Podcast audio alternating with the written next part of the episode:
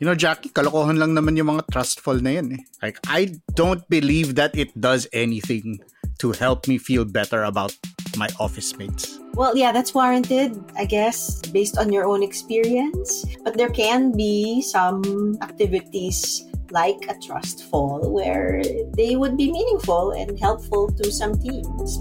We've seen some of that. Kailangan mo ba ng mas makabuluhang chismisan sa pantry? Listen to more conversations about work, both hot takes and thoughtful takes, with me, Carl Javier, and Jackie Caniza on The Imaginable Workplace. Check it out on Spotify and wherever else you listen to podcasts.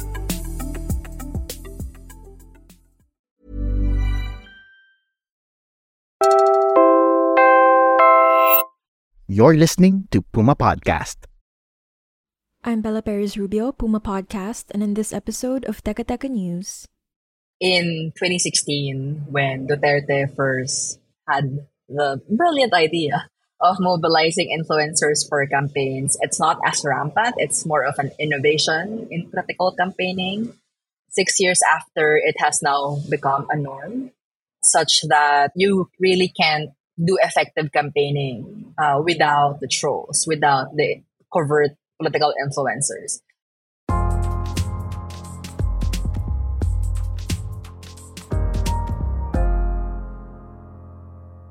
Hello, everybody. My name is Fatima Gaw. I'm a PhD student at Northwestern University in Chicago, Illinois, and I am the lead researcher for the research called Political Economy of Covert Influence Operations in the 2022 Philippine elections. The study was funded by Internews, an international nonprofit that supports independent media. It's a pioneering assessment of the economic cost of hired influencers for Philippine electoral influence operations. That's a lot of keywords, though, so let's back up.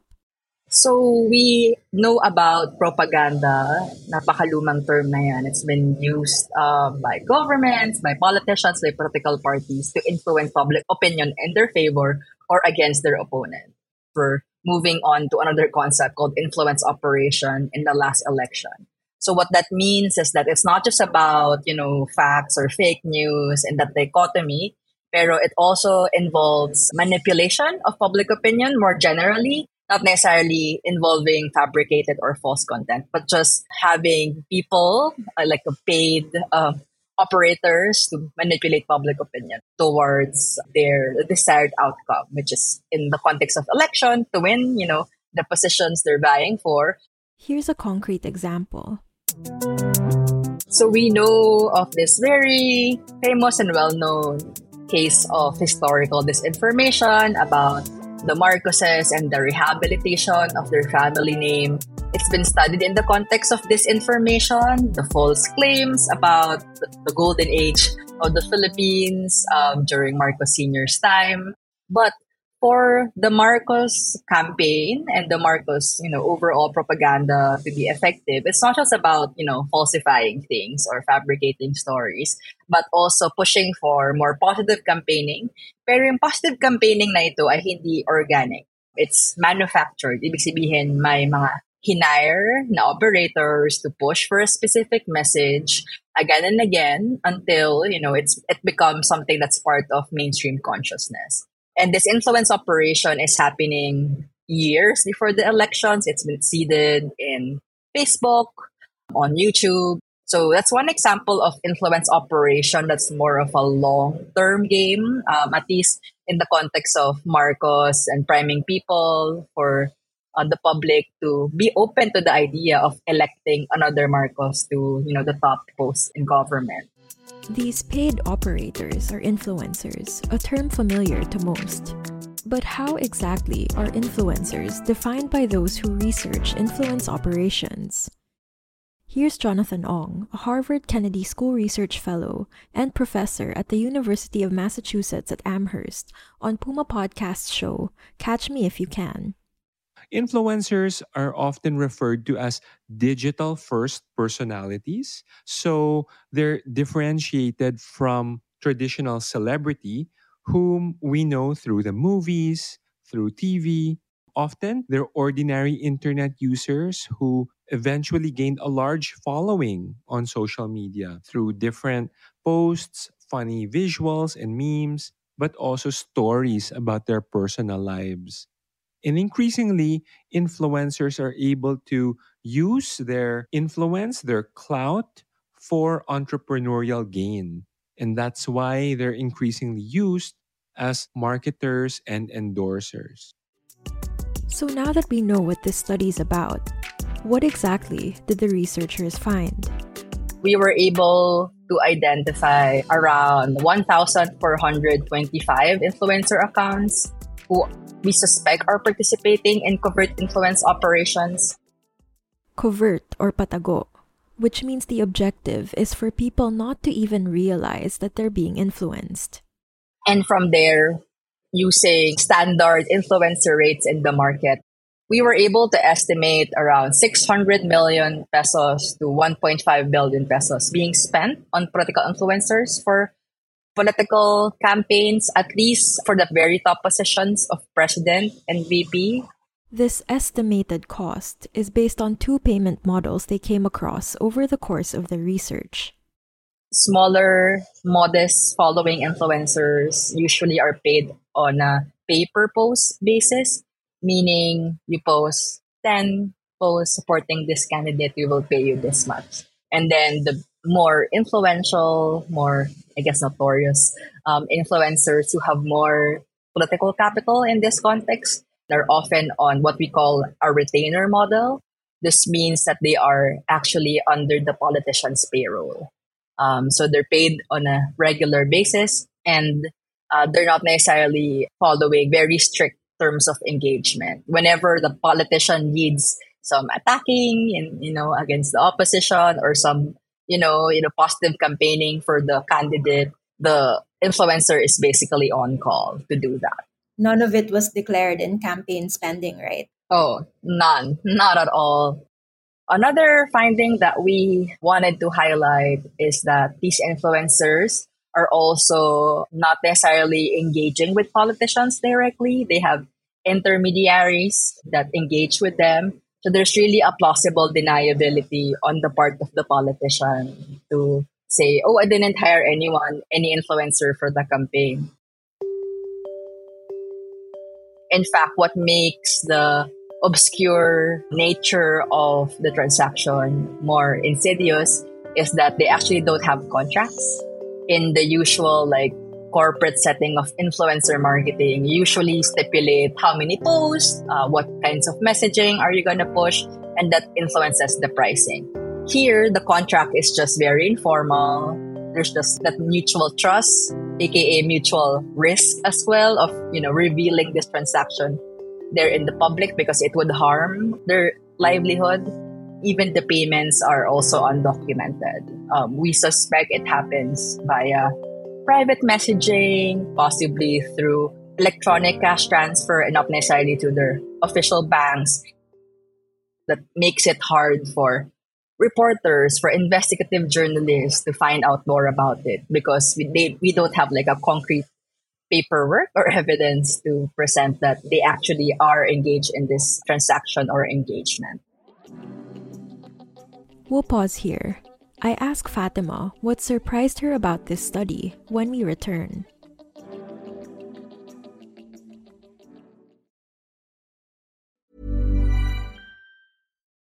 Millions of people have lost weight with personalized plans from Noom, like Evan, who can't stand salads and still lost 50 pounds.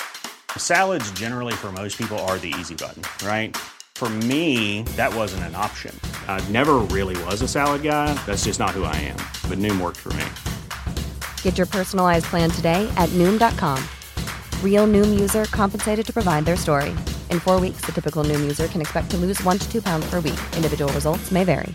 Hey, it's Ryan Reynolds, and I'm here with Keith, co star of my upcoming film, If, only in theaters, May 17th. Do you want to tell people the big news? All right, I'll do it. Sign up now and you'll get unlimited for $15 a month in six months of Paramount Plus Essential Plan on us. Mintmobile.com slash switch. Upfront payment of $45 equivalent to $15 per month. Unlimited over 40 gigabytes per month. Face lower speeds. Videos at 480p. Active Mint customers by 531.24 get six months of Paramount Plus Essential Plan. Auto renews after six months. Offer ends May 31st, 2024. Separate Paramount Plus registration required. Terms and conditions apply if rated PG.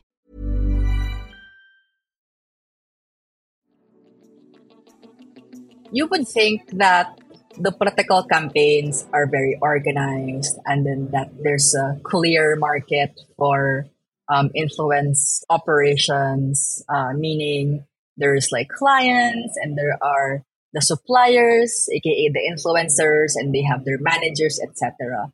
But it seems like there's a lot of ambiguity in the transactions too, in a sense that what we've heard from our qualitative interviews is that you will be given some brief from the campaign, but apparently the influencers are not necessarily given that clear instruction. Fatima says some influencers who are used to more direction from brand deals find this frustrating. However, an interesting part of doing political influencer work because they have the same, you know, flexibility to be creative and if they can have their own um, approach to political influencing and that's more effective for their particular audience, maybe that's also more effective um, for the politicians. There's a rough estimate in the study of how much top presidential candidates spent on covert influence operations. Based on the projections, President Bongbong Marcos spent the most by far at 351 million pesos, followed by former Vice President Leni Robredo at 135 million pesos. But Fatima warns there's really no way to know how many influencers were paid to campaign for a particular candidate. So we cannot really directly attribute that, you know, 800 influencers campaigned for Marcos, 200 campaigned for Leni. We cannot really do that clear cut attribution. In short, Fatima's team checked on who the 1,425 influencers they identified were supporting on their social media accounts. So while we can't give much credence to these numbers just yet, what we do know is that there's evidence of nearly every big name candidate spending large sums to hire influencers, and none of them are reporting these expenses to the Commission on Elections. So I asked Fatima. Would you say that this is now like a systemic feature of our elections, employing covert political influencers? even if there are candidates that might not want to engage in, you know, influence operations, it's a necessary thing if they want, you know, to have the chance to win. In short, Fatima's answer was yes. There's always going to be that, you know, darker side, vote buying, or, you know, all those more offline uh, voting or election fraud that's happening on the ground, even violence. I think this is the softer but equally insidious version of that dirty politics. Insidious is the right word. Part of what makes this sort of operation so effective is the fact that they can be hard to tell apart from genuine posts of social media users sharing their political views. Here's Jonathan Ong again. So, influencers, first and foremost, have a degree of relatability right? And authenticity. These are people we look up to. We kind of feel that they're friends. Especially yung mga micro and nano influencers na hindi naman super sikat. And therefore, parang when they start promoting a politician, you feel that there's an alignment of values. This person whom you've trusted reinforces na parang, okay, this politician also represents shared values that you might have. Now back to Fatima and her study.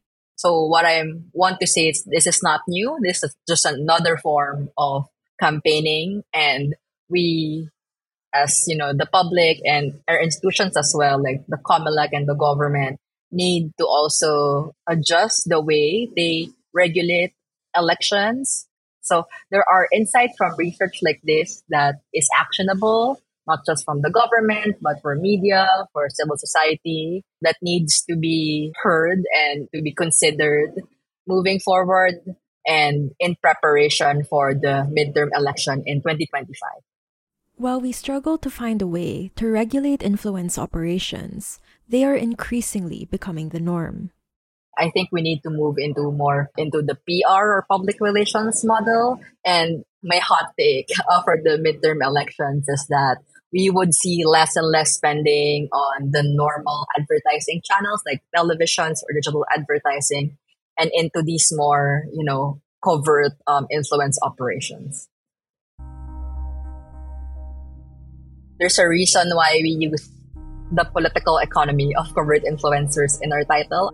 What we want to emphasize is that there's an infrastructure behind influence operation. This infrastructure has been built from the ground since the Duterte's time, and it's now become more industrialized. So we need more people to look into this so that we have more evidence of these uh, not election fraud, but you know, just making the election more undemocratic, I would say, and that more evidence as well for future regulation.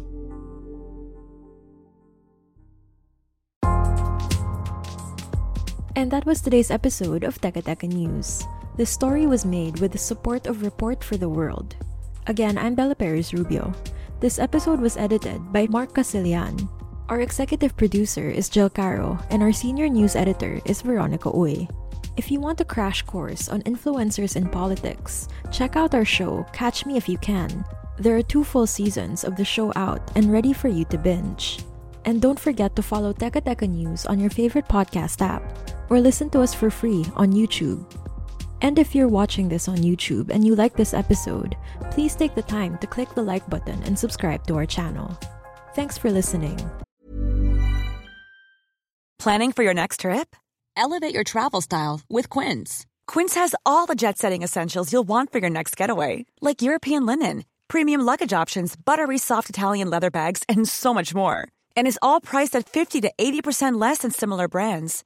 Plus, Quince only works with factories that use safe and ethical manufacturing practices. Pack your bags with high-quality essentials you'll be wearing for vacations to come with Quince. Go to quince.com/pack for free shipping and 365-day returns.